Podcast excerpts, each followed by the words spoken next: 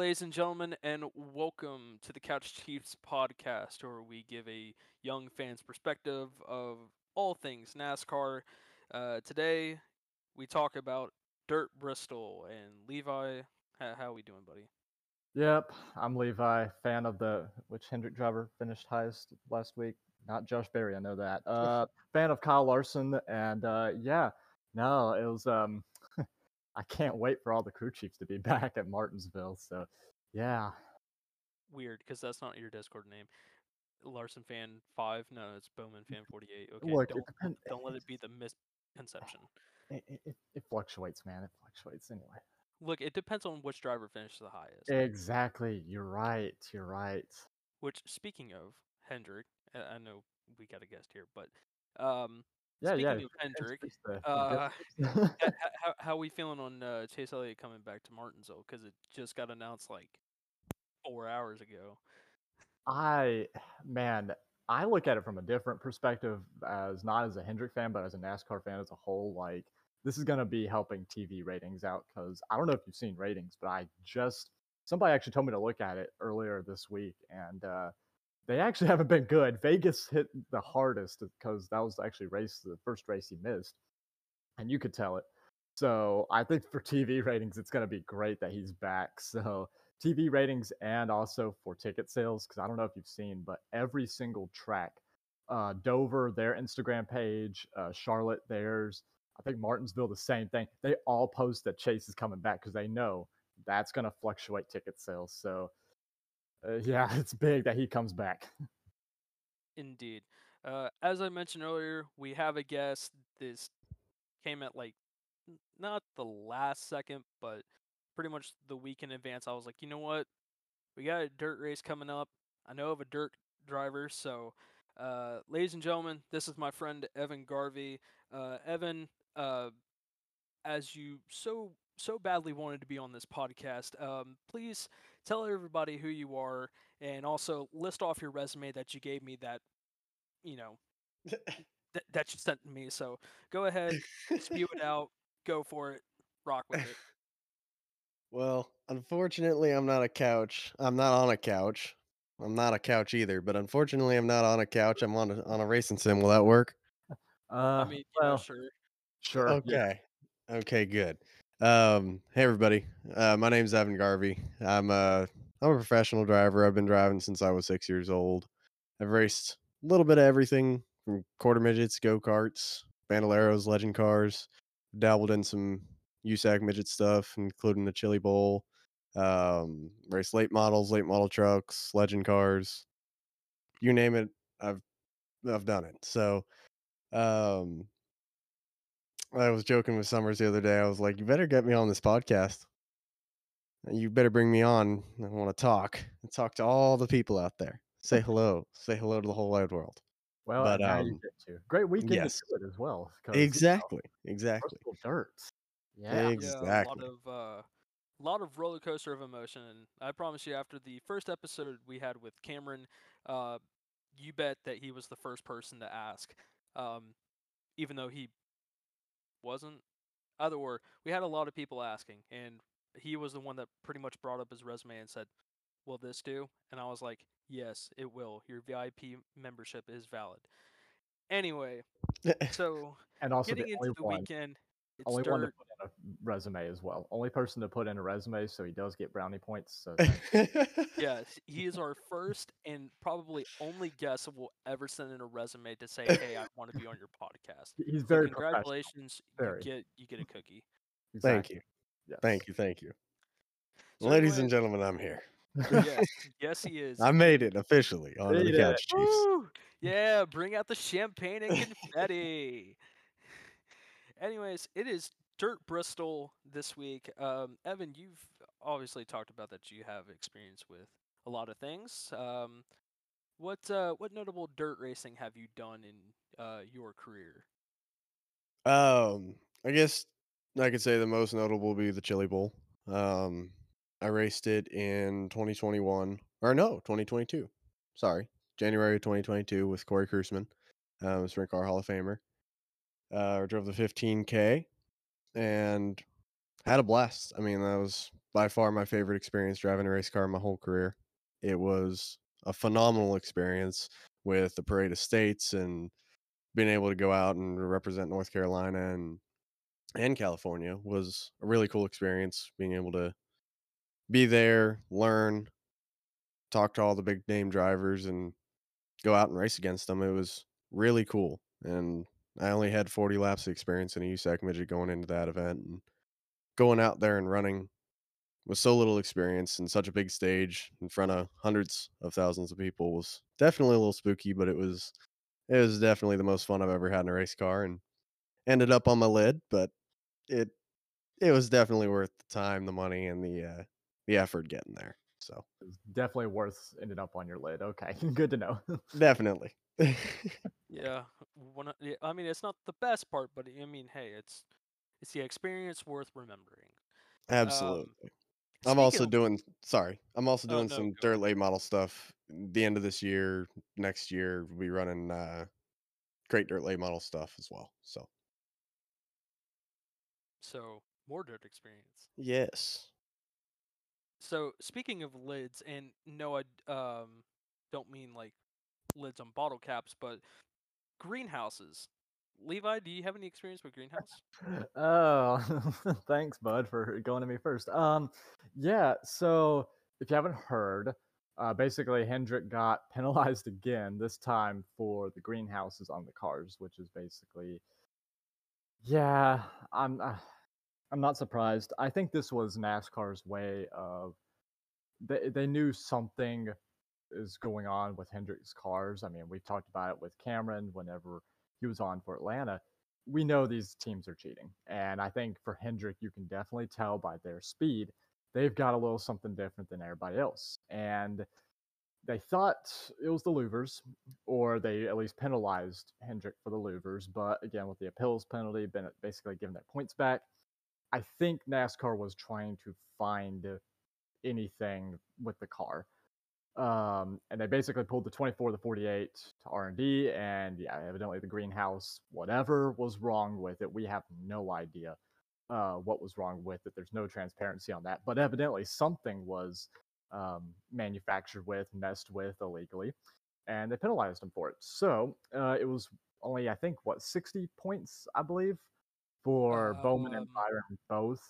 I think no, it was 75, I think. Yeah. Maybe I'm thinking of Justin Haley, but no, you're thinking of Haley. Yeah, it was only 60, which what I loved was I was listening to DVC, and it sounded like they decided to not do the appeals because they feel like they still, you know, came out on the positive end of, you know, only losing 60 points instead of the 100 that they technically lost at you know, with the louvers. So, yeah, I kind of hate that they didn't do the appeals, but at the same time, I think they just want to, you know, at this point, move on and, you know, get NASCAR off their case right now. See, I think also, in my opinion, too, the reason why they didn't do the appeal, only because that if they win it again, NASCAR's going to try to find another excuse to get it. But exactly. We definitely got Levi's opinion on it, and certainly mine, too. Would you like to comment, dear guest, of what you think about the situation? Yeah, absolutely. I think Levi kind of hit the nail on the head with it. Every team's got something they're doing, and the old adage that people used to say in racing is you cheat 60 things on your car, tech finds one, you still got 59 things to make your car faster.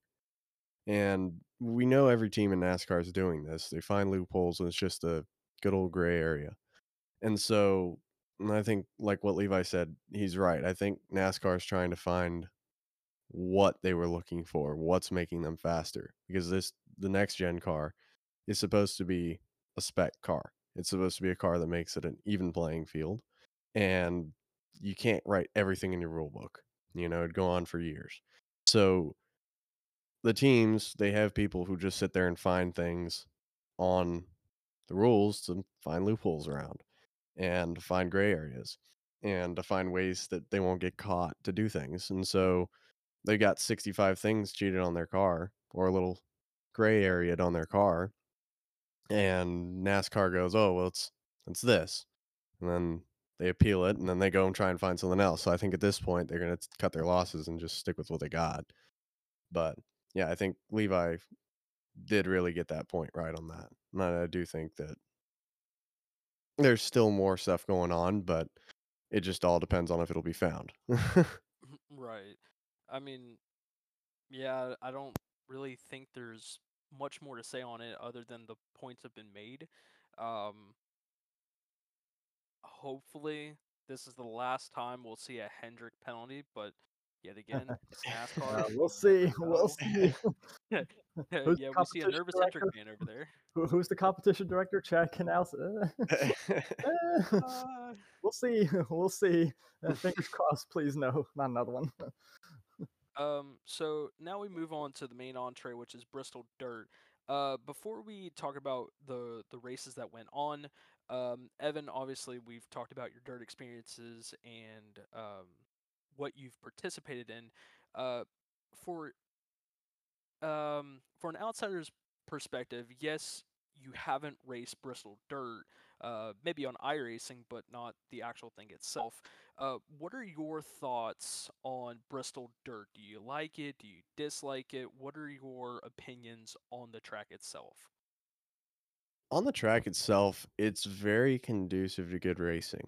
As you saw in the event that we just saw, it was like there's a lot of slide jobs, there's a lot of 3-4 wide racing, a lot of side by side, a lot of action, a lot of lead changes and things like that.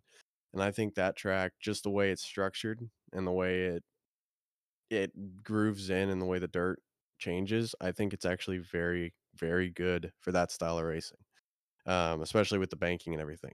Now, as we all noticed, there weren't a lot of people there in the stands. Everybody complains about the dust or whatever. I think also cup cars just aren't made to go on dirt. So they're running around Bristol Dirt slower than the hobby stocks are going around on a regular weekend. They're running the Bristol Dirt. And so these cars are literally crawling around this racetrack. And I think that's where a lot of people's complaints come in watching Bristol Dirt, is not necessarily the racing aspect, at least live and being there in person. I don't think it's necessarily the track or it's the racing. I think personally, I think it's just the speed of the cars. They're not dirt cars. They're not specifically designed to go around that racetrack on dirt. You know, personally, I love it. I think it's the best race they've had all year. I think that was one of the best races they've had in a couple years. And just because of the proximity of the cars, the ability to run from the bottom, the middle, in between, or straight on the wall, like you saw Christopher Bell and Chase Briscoe doing for the last 30-40 laps, just putting their right rear quarter panel on the wall and dragging it around. And I think personally, I love it. I love that kind of racing. I love that aspect of racing. And I think it was a very skillful drive by Christopher Bell. And I think that's what we need to see more of in NASCAR to bring it back to where it needs to be. I think also to add on your point there too is, not only do those factors of being in the stands add to that factor, but you also have to think about it. We are during the weekend of Easter Sunday. That's also another thing to take consideration in, because of if it were any other weekend, I think there would have been a really good crowd on hand, or if you moved it a day back on a Saturday, just saying. But even though they're in a TV deal right now, I can see why the schedule's a little funky. Yeah. To add another question to what I just asked you, would you like to see more of Bristol Dirt in the future, or would you like a variety of going to actual dirt tracks such as I-55, Eldora, Knoxville, and all these actual dirt tracks? Besides Bristol Dirt. And Levi, when he's done with this, you, if you want to throw your 2 cents in about it, you can go ahead. Thanks, bud. I've just been hanging out in your corner from last week. Now you know how I felt with Wyatt, okay? Exactly. Your corner is actually kind of cozy. I didn't realize it. Wow. See? Look. Is there a couch over there?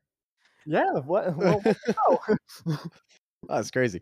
Yeah, no, I think that there should be more of an aspect that it puts it more on the drivers instead of on the car And so, yes, in answer to your question, I think there should be more of it. And I do think that they should go to other tracks as well, similar to what the Truck Series did, where they had 2 or 3 dirt races, something like that on the schedule. I think it's a touchy subject, though, because you got to find the right dirt track. You know, like I-55 is not built to house the NASCAR crowd or NASCAR haulers. Like, you're not going to be able to fit 35 NASCAR haulers in the bottom, that amount of crowd and that amount of TV, everything. You're just not going to be able to fit that much there. And then the dirt tracks that are like Eldora or Knoxville, even Knoxville's pushing it. Anything, there's only 35,000 seats available. With those tracks, I like the higher banks on dirt because, like I said before, these cars, they're not meant to be dirt cars. They're not meant to race on dirt. They're not designed for it, and so they go really slow. The banking helps them keep their speed up throughout the track. When you go to a track like Eldora, or you go to a track, Eldora's a little better, but if you go to a track like Knoxville, you crawl around this racetrack because the cars aren't designed to do it. And so when there's less banking, you really have to bog it down for the corners. You really have to slow down. And that just, again, takes another step back from the wow factor if you're there live, because you're looking at them going, well, I drove into the parking lot slower than this, or faster than this. Like, why am I paying to watch this?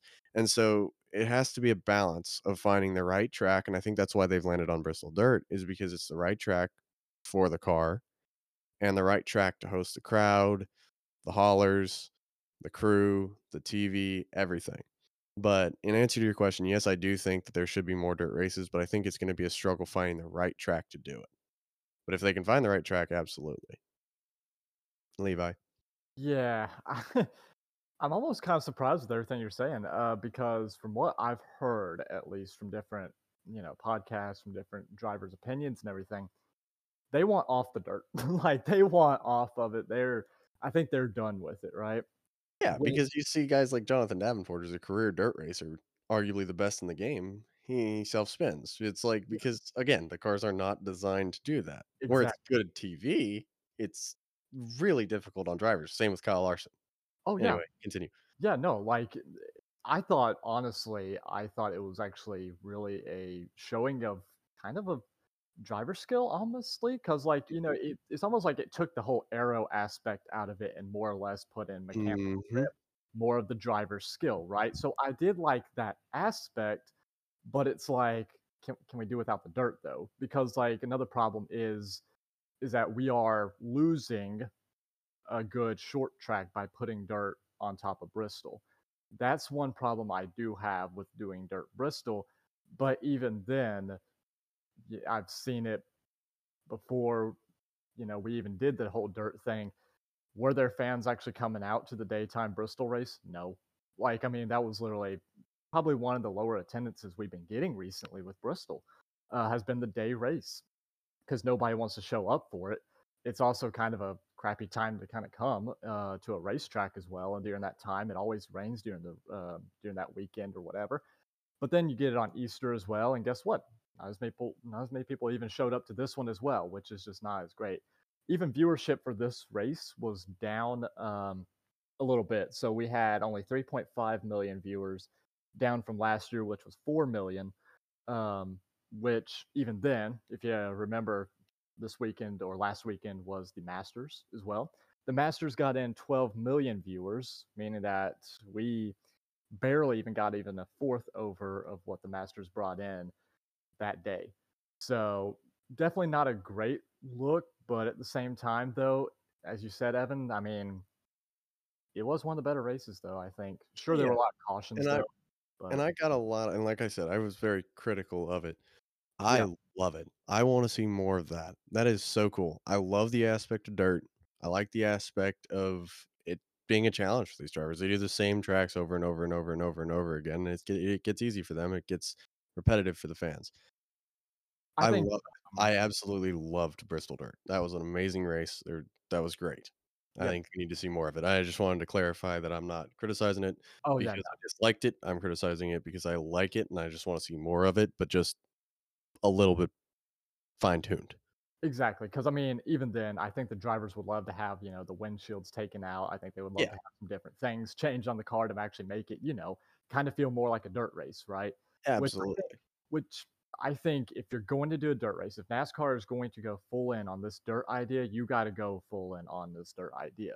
You can't, you know, be going in kind of halfway and be like, okay, well, we're kind of going to do a dirt race, but we're kind of not going to. It's like, no, if you're going to do it, you got to go all in. You got to either take the windshields out. You got to do what the drivers kind of want to make this thing feel right. Allow a little more suspension, allow things for the car to handle better, allow for more speed around the racetrack. You know, I mean, they can let you do these things without forfeiting NASCAR. Heck, without anybody really even having to know. Exactly. You know, like the only one that would be visible would be the windshield. And I think that's a huge point, is like, if you could take the windshield off, you could run in a lot more wetted down of a track. Exactly. Less people would complain about dust, because if you take the water truck out on the track and run it down with a lot more wet and tacky, the racing gets 10 times better. The speed picks up, everything picks up, right? The drier the track is, everything will slow down. Even with dirt cars, purpose-built dirt cars, you know, you look at sprint cars or World Outlaws late models, Lucas Oil Pro late models, things like that, or super late models, sorry. You look at things like that, when the track gets dusty and dry, it all slows down. Everything will always slow down. And when you're trying to run a car that's not designed for it on the slowest type of track, it's just going to be super slow. Yeah. I mean, not to be redundant, but it's just going to be super slow. It's good. Right? You get slow cars plus slow track equals slow. Exactly. Like 550 horsepower, you know. But if they wet the track down and allowed you to go without a windshield and actually run tear-offs, you know, but you get your every 100 laps or whatever, you get a competition caution. Drivers can just throw a new stack of tear-offs on, and most of those drivers at that point, a lot of them won't even run tear-offs when they're running a regular car. Like, you just wipe your visor. Like, it's not necessity. Yep. It's nice, but it's not a necessity. So it's like, it's not like you'd run out of tear-offs and, oh no, you die because you can't see. You got a windshield in front of you. It's just as bad as getting dirt on your visor. Like, there's no reason. I think NASCAR's reasoning is you get hit in the face with something, run bars and mesh, you know, like that's what a lot of dirt guys are doing now, because some people were getting tires through the windshield or whatever, is they put bars and then they'd put mesh on top of the bars. And so you get small stuff wouldn't come through, and then the big stuff wouldn't come through either. And I think that would be honestly stronger. A bunch of metal bars, like basically roll cage, would be a lot stronger in of itself than just a regular windshield, you know? And I feel like even then too, NASCAR does have the resources. You've got a bunch of guys in the field and also other series around you that has the experience. You got people like Kyle Larson, Ricky Stenhouse, Christopher Bell. You've got all those guys that have had dirt experiences to help you say, hey, here's what I think. If we're really wanting to go all in on this idea, we can tell you the reason why you should do this kind of setup instead of doing what we normally run every weekend, no matter where we go. And, you know, you can also look at it from a dirt late model. You can also look at those too. I mean, even dirt street stocks, you know, they have their own way, but it still works, you know. So. And it shows it works because they'll run faster around there than the cup cars. Exactly. Yeah. So obviously we've had our thoughts about good old Bristol Dirt, and I feel like really this third race for Bristol Dirt in general, I think helped a lot because the racing was good. Now in the truck series, it was just a good old simple run around the bottom like a normal concrete Bristol race. We've seen the domination of Joey Logano with part-time spotter Ryan Blaney, so that was pretty sick. If did you ever watch the truck race, Evan, or did just the Cup? I watched bits and pieces of the truck race. I was working when the truck race was going on, so I wasn't able to watch all of it, but I think a lot of what had to do with the trucks running the bottom too, like yes, yes, the track was not as good on Friday or on Saturday, I guess. Whatever day they were running the trucks. It was Saturday, yeah. It was not as good on Saturday. But I think partially some of that is the comfort level of the drivers. There are a lot less dirt racers in the truck series right now than there are in Cup. You know, you got your Christopher Bell, Chase Briscoe, Ricky Stenhouse, heck, Jonathan Davenport, Kyle Larson. I mean, the list goes on. In the truck series, there's far less career dirt drivers in that race, where they're going to be less comfortable reaching out to go run the top, to go put that right rear quarter panel and drag the wall like you saw Christopher Bell do the last 100 laps.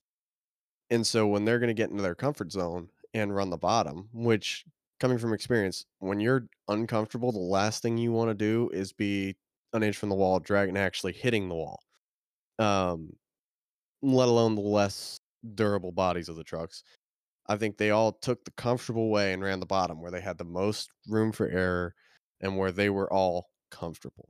And when they ran the bottom, it worked that bottom in so much that it actually started taking rubber. And so guys like Jonathan Davenport that were in the race, or career dirt drivers, or guys at least that kind of had that upbringing, they're not going to go reach and branch out to some new line when the bottoms basically you're driving around on an asphalt track, because there's so much rubber on the track and it's so packed down because you've got 30 trucks running the bottom the whole time. Just run there, you know, and then that's going to be non-conducive to good racing, because you've got one groove and you try and branch out and you're going to lose half a tenth every 2 seconds. Like, there's no point in branching out if you know you're not going to be able to take a pass, you know? So I think that has a lot to do with it. But I will say, on Sunday, Bristol did a phenomenal job of prepping that track and getting it ready and getting it done, because it was awesome. Like, that track was good. And you watched the way it came in, everything. That was phenomenal. Yep, very good. I will say, for the truck race, this was, like, I think one of the first times that the stage one, the top three in stage one, stage two, and stage three were all the same. The exact same. Logano, Majeski, and Byron finished 1, 2, 3 in each stage. So it wasn't really the most entertaining race per se, for sure. But at the same time, I mean, it's the truck series. I mean, and you got top guys running in the truck series. Of course, they're going to rise to the top. But shout out to Ty Majeski for running up there with those guys. I thought that was absolutely huge for him. He did great. Booster, right? So every little bit helps. But yeah, for poor Logano, though, that experience in the truck race didn't really help out in the Cup race. I think he did everything but the that didn't. I do want to make a side note for the truck race. I don't know if you guys saw the highlight, but I think it was at the end of stage two, or maybe under caution. I don't know what happened, but Jonathan Davenport was in the pits, and he was like, "Hey, can I see my tires?" Because he just wanted to make sure, like, everything was good on the truck. So one of the pit crew members put a tire in the middle, in the front of his driving view, so that way he could check the tire. And I'm like, so what? We forget the crew chief on the top of the box. It's just you now. On that, was, like, the best part. On that, Jonathan is a phenomenal tire guy. Like, he always cuts his own tires. Jonathan Davenport, this is something that's kind of coming from inside that world, is Jonathan Davenport's always cut his own tires. That's his thing. And if you've ever seen somebody cut dirt tires, it's a painstaking process. It takes forever, and it's very intricate. You can create your own cuts. Like, they'll let you do anything you want. As long as you don't soak your tires, you can do anything you want to them cutting-wise. So you come up with these cuts for reasons of, oh, we want this grip, we want this way, this.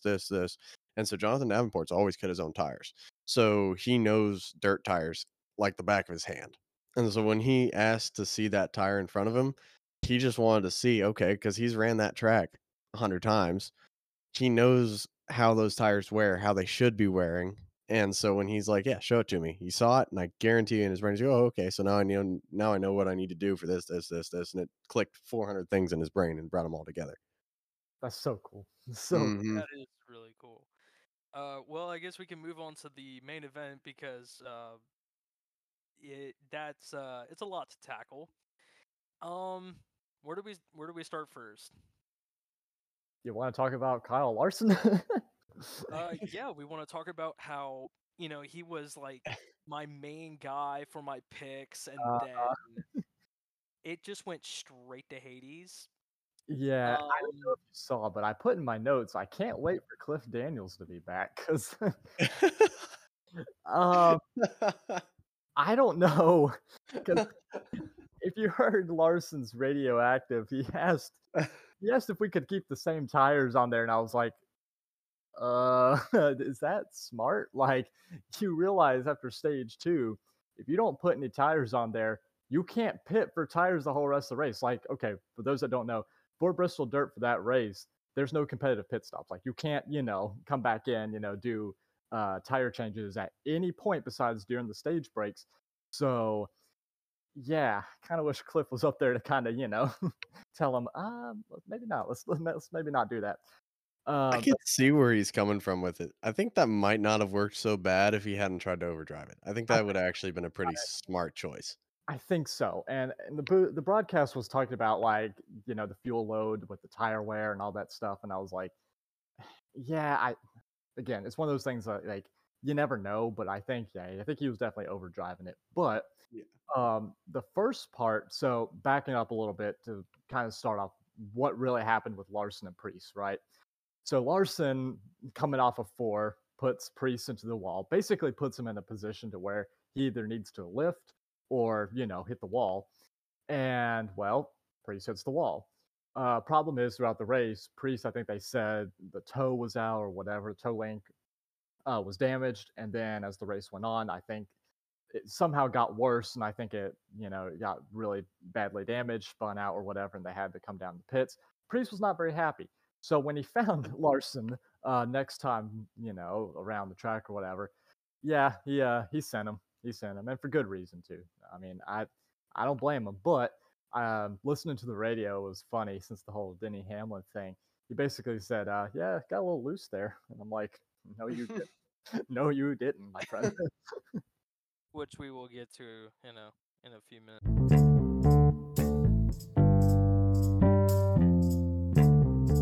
I'll let you get that back. So it happened in stage two, and then Preece, it just fumbled. Like, for Preece, it just got worse. I mean, I think the first wall hit wasn't what did it in, per se, for the toe link.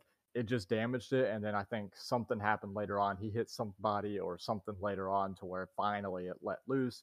That's when, he basically is done for the day, so all he's trying to do is just find Larson at that point. So I don't know. I don't think that first impact was that hard. Now, like, I do like Kyle Larson. I respect him for how good of a driver he is. Like, he showed he's talented. And I'll fully admit when he's wrong. Like what he did to Chase Elliott last year. That was wrong. Which time? Yeah, which first or second? I will say, I think in California, what he did to Chase Elliott, that was wrong. I mean, it's racing. Like, people beat each other up all the time on track. Like, that's racing. If you want it to be a show where it's just Formula One, then go watch Formula One. If you want it to be stock car racing, I mean, the hardest stock car racing is going out and using the chrome horn, using your bumper, pushing people out of the way. That's why they're full body stock cars. That's why they have things covering their wheels, so you can use the bumper right without launching someone up over the catch fence like you would in Formula One or IndyCar. I don't think what he did, it's dirt racing. Ryan Preece got a better run off the corner than Kyle thought he would. He was clear up until he got to the wall. Realistically, Ryan Preece shouldn't have stuck his nose in there. Yes, that's a racing incident. That's not a Kyle Larson just says I need to get out of the way. No, he threw a slide up. He had you clear. You see him coming up to the wall. Don't try and stuff your nose in there. What do you think's going to happen? You can't really make an aggressive change of direction on dirt. You turn your wheels. You're not going to just hook left, especially in a cup car. That's just a racing incident. Like that's not a, he intentionally put me into the wall or, he did this.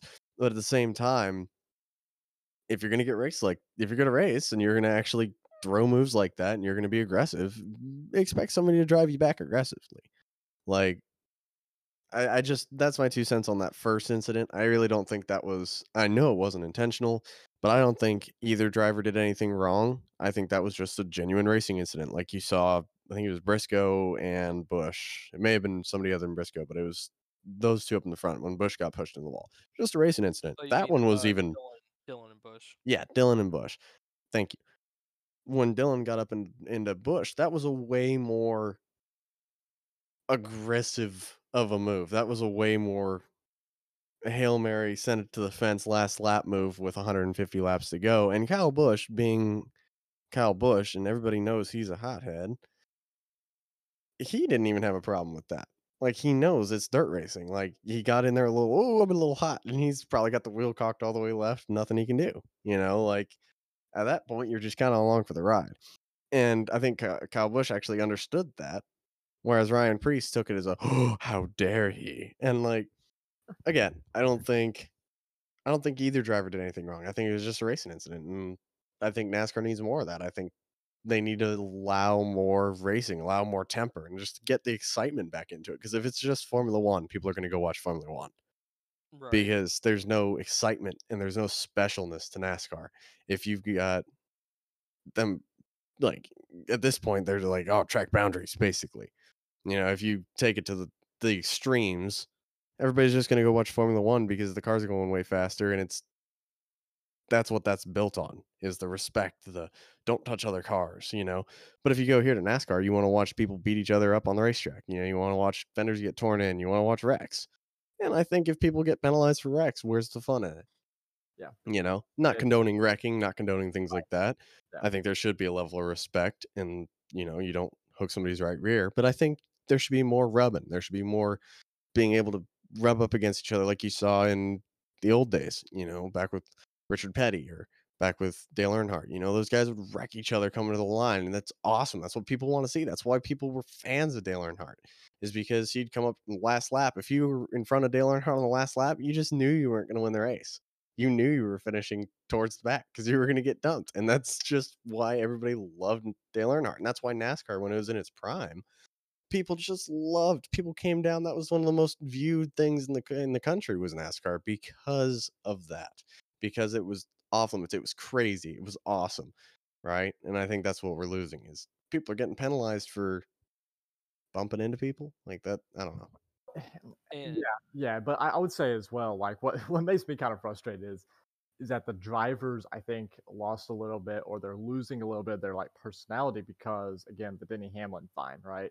He gets fined for basically going on his podcast and saying, yeah, I, you know, ran Chastain up into the wall.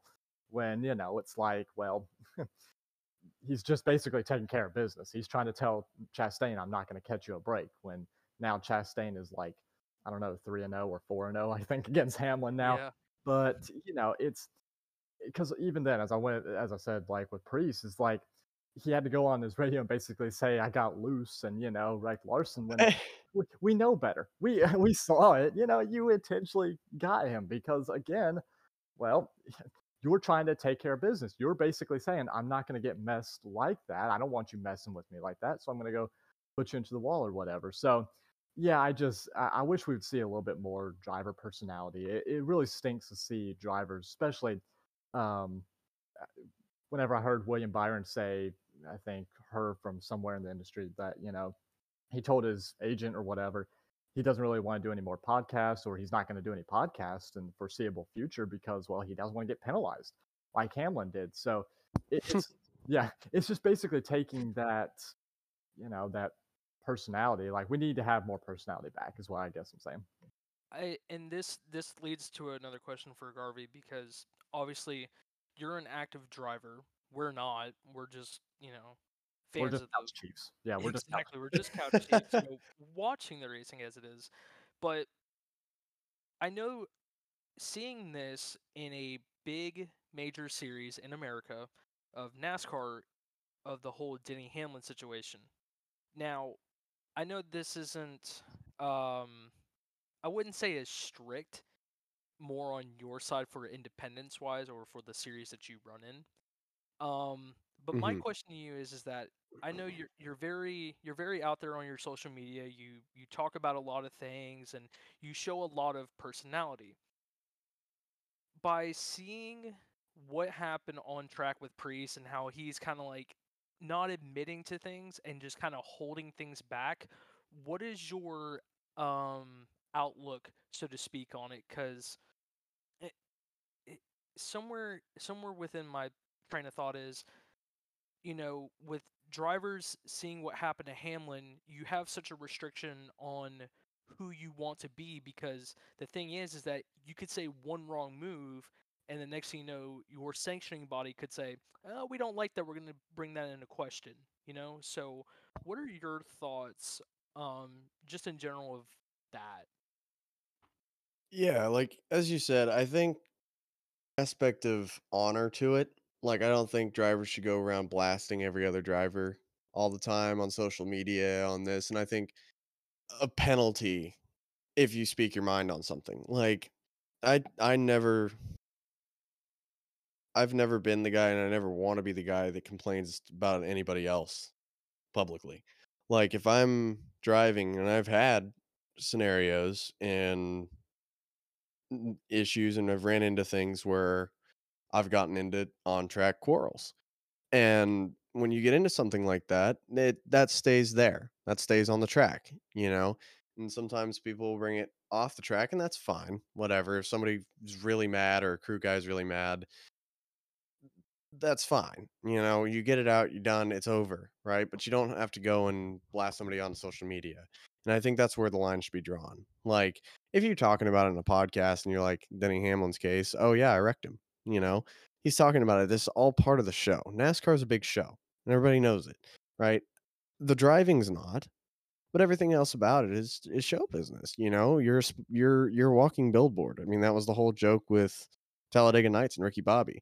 I mean, man, I love myself some Fig Newtons. You know, it's dangerous and inconvenient, but like, that's the whole joke of it, is you're a walking billboard. So you have to hold yourself to a certain standard with sponsors and companies that you're representing and the teams that you're representing. And then it's a $1 billion industry.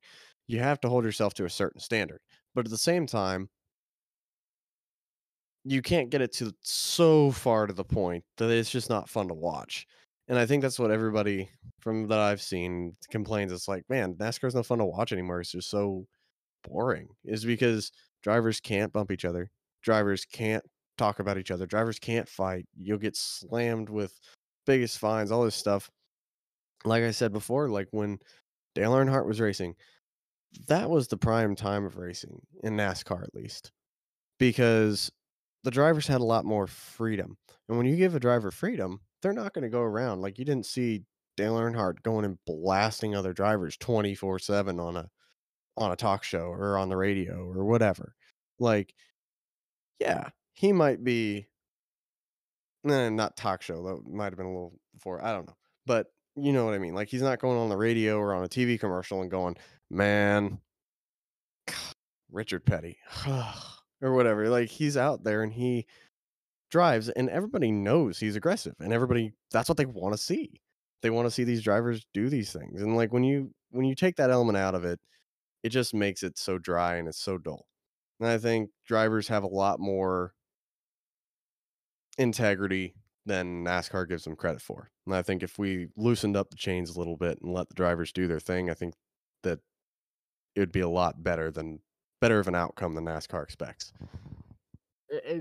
Man, I love whenever you say that about Dale Earnhardt stuff, because like during that time, I almost think of the drivers kind of, I wouldn't say like, you know, as movie as like actors or anything, but almost like characters as part of like story, a bigger, broader story, right? Because like, you have Dale Earnhardt out there. He's the intimidator. He's the guy that nobody, you know, wants to really mess with. Sure, they'll go out, you know, after or during an interview, you know, somebody will ask, you know, Rusty Wallace or Jeff about Dale Earnhardt, and they'll be like, well, yeah, he raced everybody, you know, kind of rough or anything like that. But at the same time, you know, would they never, you know, go pay him back? Nah, that was never their thing, you know? Yeah. But, you know, whenever, you know, Dale Earnhardt would race him, of course, you know, he would be racing them hard, because he knew they were going to race him hard anyway. So it's, and definitely, of course, during that time, you had some really good characters again, right? You had your Mark Martins, which, you know, who was just, he would just wear you out as the race went on.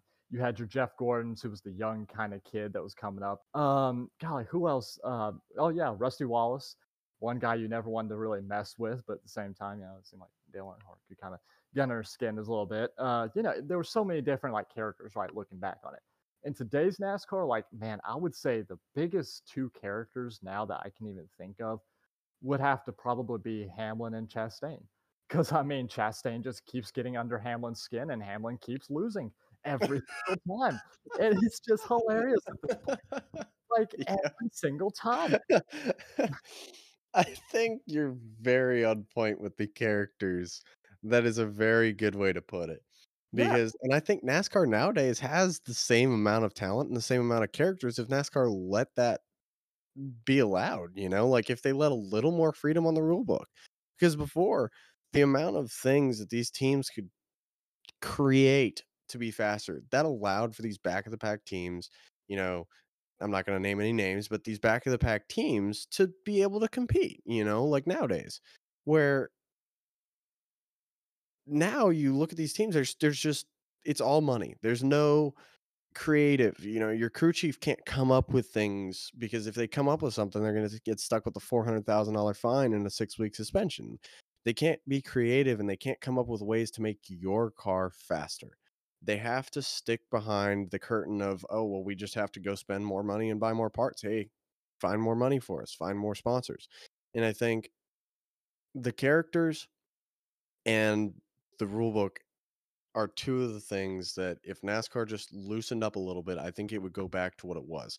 If you allowed the creativity and the creative freedom without as big of a slap on the wrist, and you allowed the drivers to open up their characteristics, I think we would have those big names like Dale Earnhardt and Jeff Gordons and Rusty Wallace and people like that, where people really like them. And they're just such colorful characters, because right now they're so stifled they can't. I think if NASCAR allowed them to be, I think there would be a lot more of those types of people in NASCAR. Like, and even with the ones that we've already got, I think if they were allowed to have those colorful characters, I think people would like drivers more. I think they would be more of like a bigger fan, you know? And I think if NASCAR were to loosen up, we would have those things that you were talking about, Levi, back in NASCAR very quickly.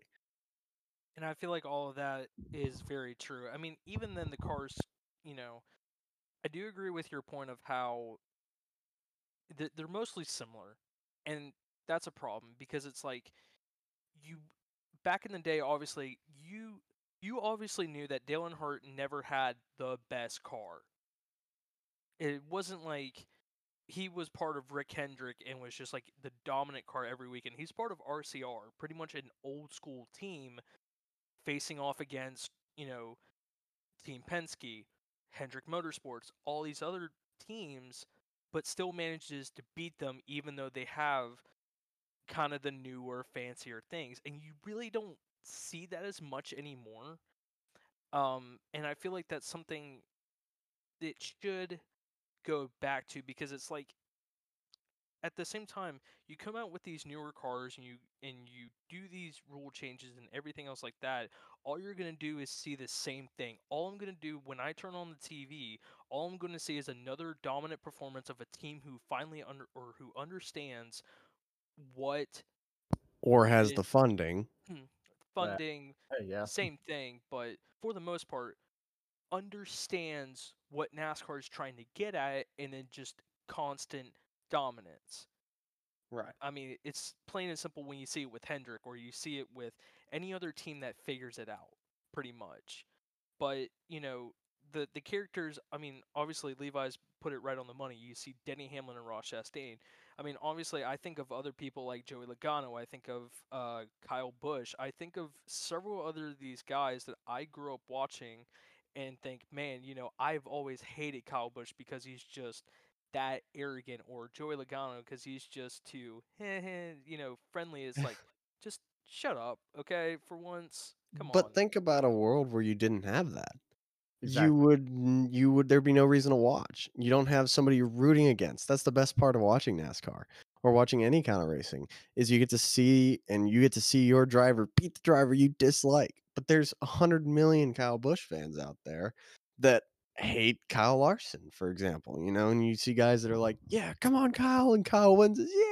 Yeah, right. He beat the guy I didn't like, or whatever. It could be with anybody, Right. And so if there's nobody to dislike, there's nobody to like. And then when you just have a bunch of cookie cutter drivers that are just, hello, my name is Joey Logano. Hello, my name is Kyle Busch. Hello, my name is, hello, my name is, right. You never have that person to root against, which takes all the excitement out of the racing and any excitement out of watching racing.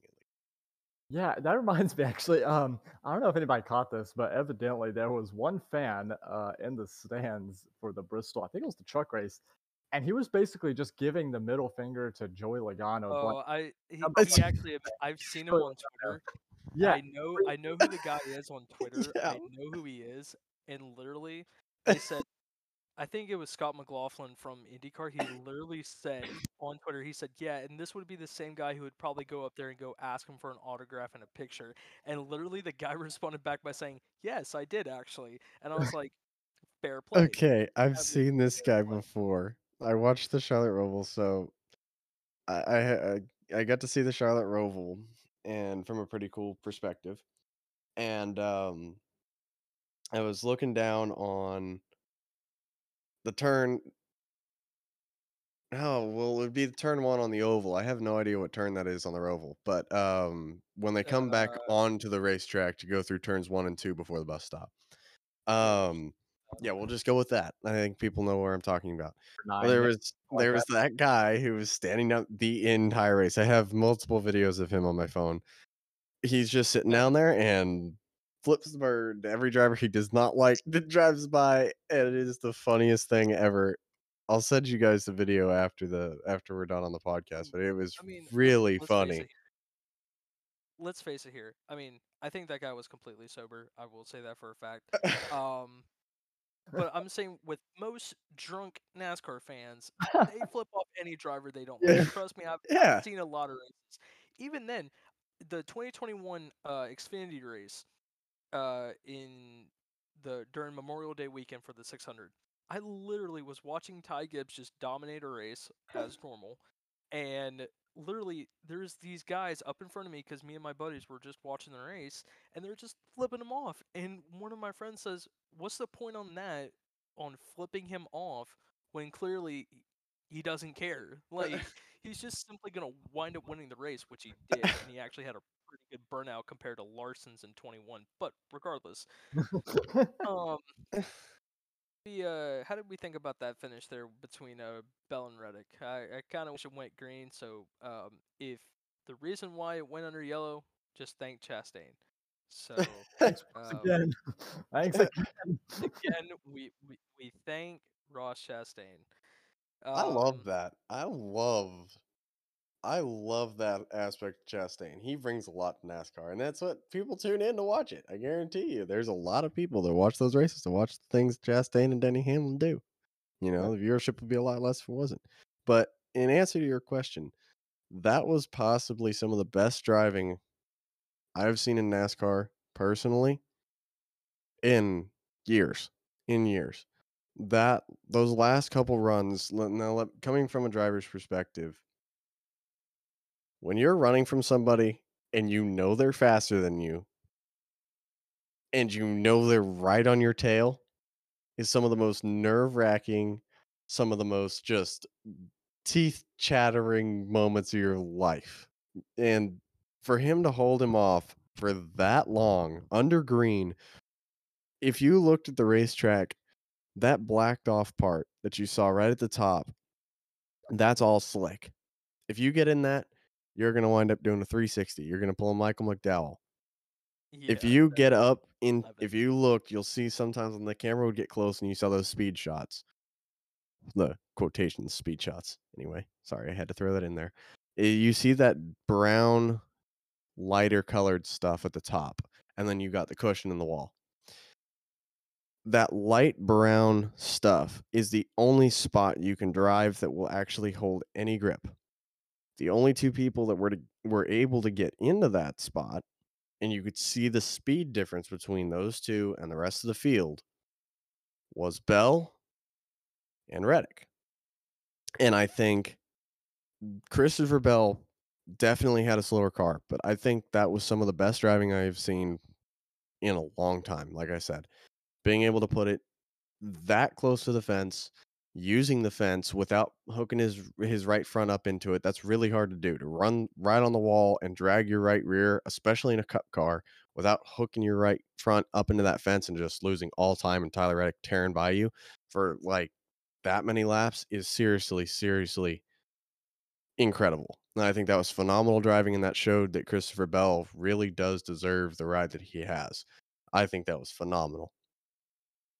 Absolutely. No, it shows he's a great driver, man. I just, hate the thing that right now Joe Gibbs is kind of putting him on lockdown for dirt racing outside of NASCAR, but that's a discussion for another time. But anyway, Austin, I guess it's time for race picks for Martinsville, and yeah, we talked so much, and it just felt like we just begun. So, race picks for Martinsville. Gee, I wouldn't know who to pick. I'm definitely not picking Chase Elliott for his return, because I feel like that's too much of a high standard to put on someone. Because really, in all seriousness, if you really think that someone's going to come back after having an injury and thinking that they're going to win the race, unless if you're like 5 years old, be realistic. It ain't going to happen. I'm just saying. Uh-oh. That was an accidental slam to Levi. Oh, boy. Oh no. I'm so sorry. Oh, no. Okay. You were getting water, and he was talking about how excited he was to see Chase Elliott winning the race this weekend. Oh, that was... That was going to be my number one pick. That was my revenge toy. All right, I see how it is. It's my 5-year-old. All right, go ahead. Well, hey, at least I said worse. I'll be honest with you. I said that Reddick wasn't going to make the playoffs, and then he's here we are points, now. By the way, he's so... I was going to actually call you out on that too. So yeah, take it. So honestly, I've eaten my words before, but I mean, yet again, I've seen some things and all that kind of stuff. So I think realistically for picks, I think Christopher Bell would definitely be a good pick, only because he did win last time. Yeah. I think Ross Chastain would be good for riding the Kench fence again. But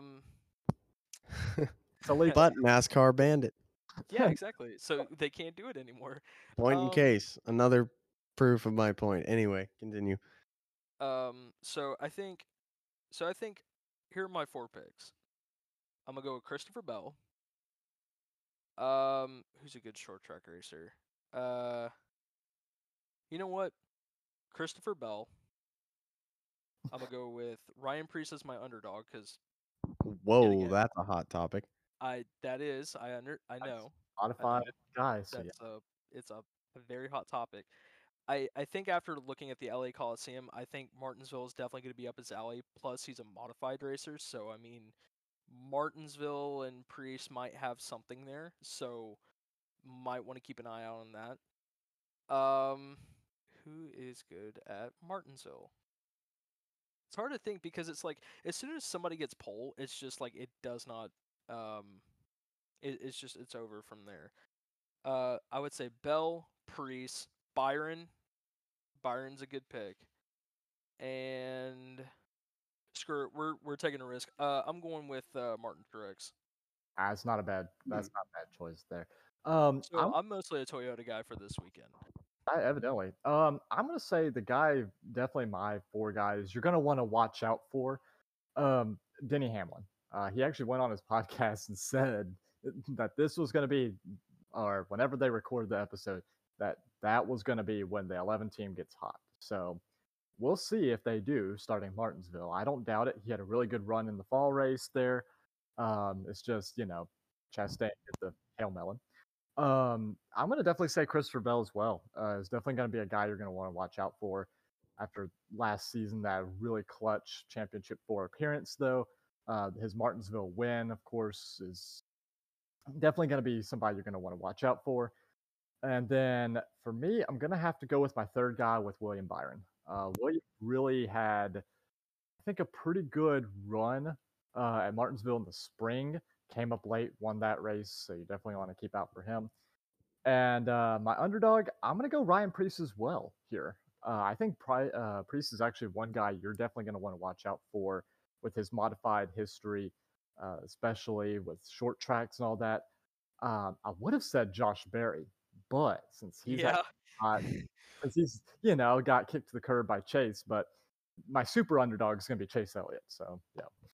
Yeah, because, like, honestly, if the news didn't break this weekend about Elliott coming back, I would have really said Josh Berry only because Richmond, you know, short tracks. Exactly. Yeah. He's the Martinsville king. Exactly. Much. I mean, shoot, he won in the Xfinity Series at Martinsville. So, kicking it down to you, who are the ones to look out for, Mr. Garvey? So, undoubtedly, I got Cody Ware for the win. That's a little prelude for those of you guys that stuck around.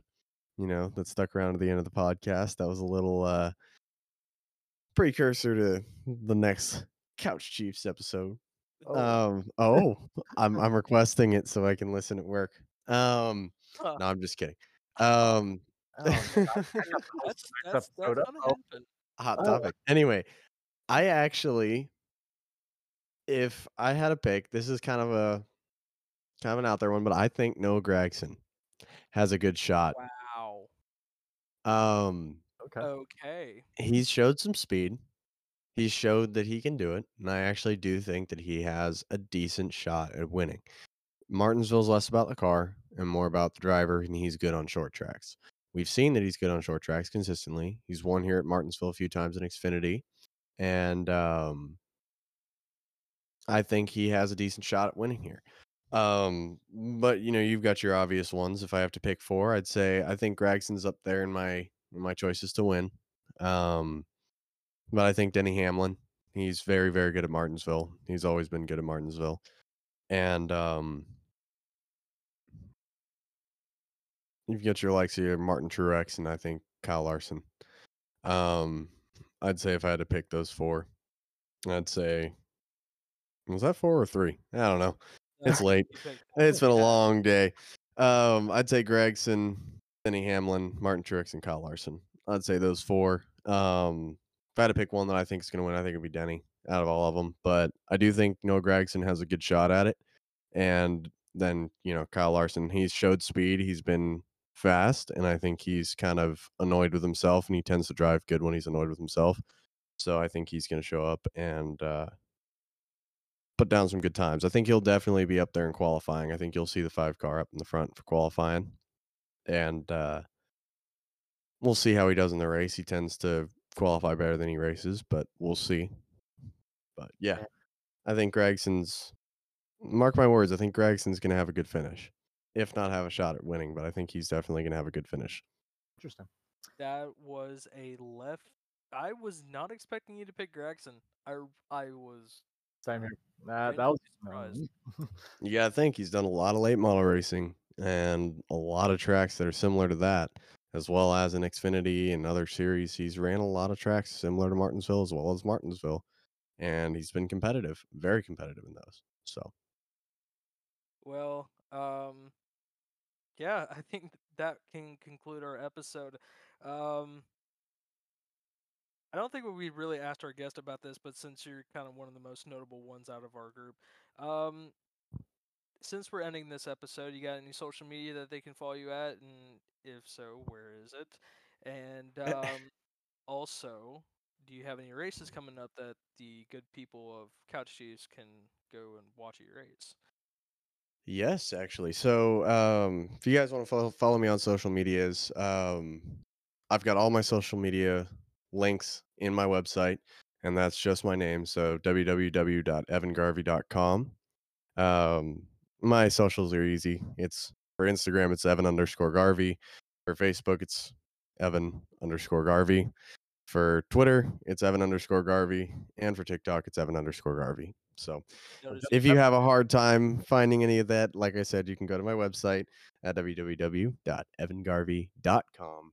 And one other thing I'd like to shout out there, I've got a couple pretty cool little sponsors. We're going to do our sponsored moment of the podcast. Got Scott Lynch Media. If you guys do want to get into racing, or you guys are in racing and you guys need somebody to help you out with sponsors, to help you out with website design, to help you out with graphics, things like that. Even you guys in the Couch Chiefs, if you ever want to get a website or things done like that, check out Scott Lynch Media. He's tagged all on my race car. He's tagged in my socials, all kinds of stuff. You guys can find him very easily. He's the best of the best, and he was on, he used to be Ron Hornaday's webmaster. So, like I said, check out Scott Lynch Media, and same with Gilbert's Drivelines.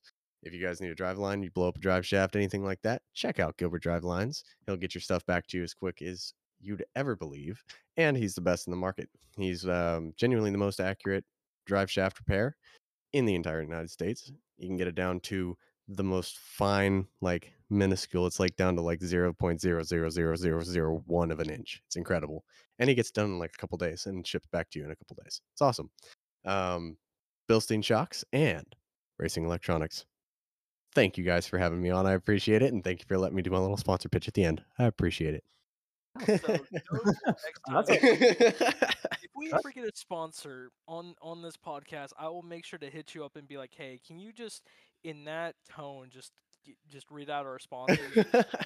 I will definitely hit you up on that. Like he's a professional race car driver or something, man. I don't know. That's crazy. It's crazy. I'll let you know. There you go. Well, for our little own sponsored segment, right, Austin? Check out our Discord, right? The Couch. Yeah, our Discord. Discord. Wait. I got you. Oh my God! You ready? Here we go. Got it. And welcome to the booth, ladies and gentlemen. We have the Couch Chiefs podcast. If you guys want to be in the best racing diecast fan Discord you can find, join the Couch Chiefs podcast Discord. Also, go check out their Spotify, Couch Chiefs podcast, and you guys can go ahead and get some of the best content you could ever see or hear. Dang it, I didn't practice that one. Yeah. This is just straight. This is all off the top of the head, ladies and gentlemen. Yep. See, sponsors, you listening? It works. I'm just saying. It does work. Yep, and also the last thing as well before we head off as well is also you can join the Couch Chiefs official Race Picks League as well. We got that to where make sure you just go in the Discord, just say you want to join or whatnot. I'll get you in that as well so you can have some fun doing some race picks with us and all that. Our first playoff race starts at Indy, so make sure you get in before then because after that, well, you're basically screwed out of winning a trophy, nice trophy. So, yeah, make sure you get in before then, and, yeah, we'll have some fun. And I'm taking my win with Noah Gragson for the record, so y'all better come in and pick a better driver than Noah Gragson for me. Because I think I'm winning this one. I may just pick Noah Gragson in our league just to see if it works. Just do it. Hey, listen, I better get credit if you win it because I'm telling you, bro. I may have to give you some of our. Well, no, we don't earn anything from the league. I get to go stand there with the trophy. I'll take the picture with you with the trophy. I got a legitimate trophy sitting in my room right now. So if you like, one day we just all meet up. Let's just take a picture with the trophy and just say, "I told you so." Listen, exactly. Listen. If Noah Gragson wins this race, and we'll take a picture with that trophy, and all the stories on all my social medias, you guys will see a picture. And if you didn't watch the Couch Chiefs podcast, you won't know what it's about, but you'll see a picture of me holding a trophy, standing next to Levi and Austin Summers, holding a trophy. And you won't know why. But if you're an OG fan and you listen to this podcast, you'll know why. And I'll even take it a step further. DM me. And you'll get a piece off of my race car. Oh. Yeah. And you'll get a piece of sheet metal off my race car. I'm confident in Noah Gragson right now. So, Noah, you better do it. I want to see this happen right now. So, shout out Noah Gragson. If you win this race, anybody that DMs me knowing what that photo is from, you get a piece off my race car. You got a piece of sheet metal off the race car. So what happens if he wrecks out of the race? Like, is there like a losers thing? Is there a... If they just DM me, okay. Oh. That's hard. I gotta think. Yeah, no, yeah, exactly. Because I mean, like, you know, there's okay. If he wrecks out of the race, and somebody DMs me, they buy me a piece for my race car. Ooh, that's even better.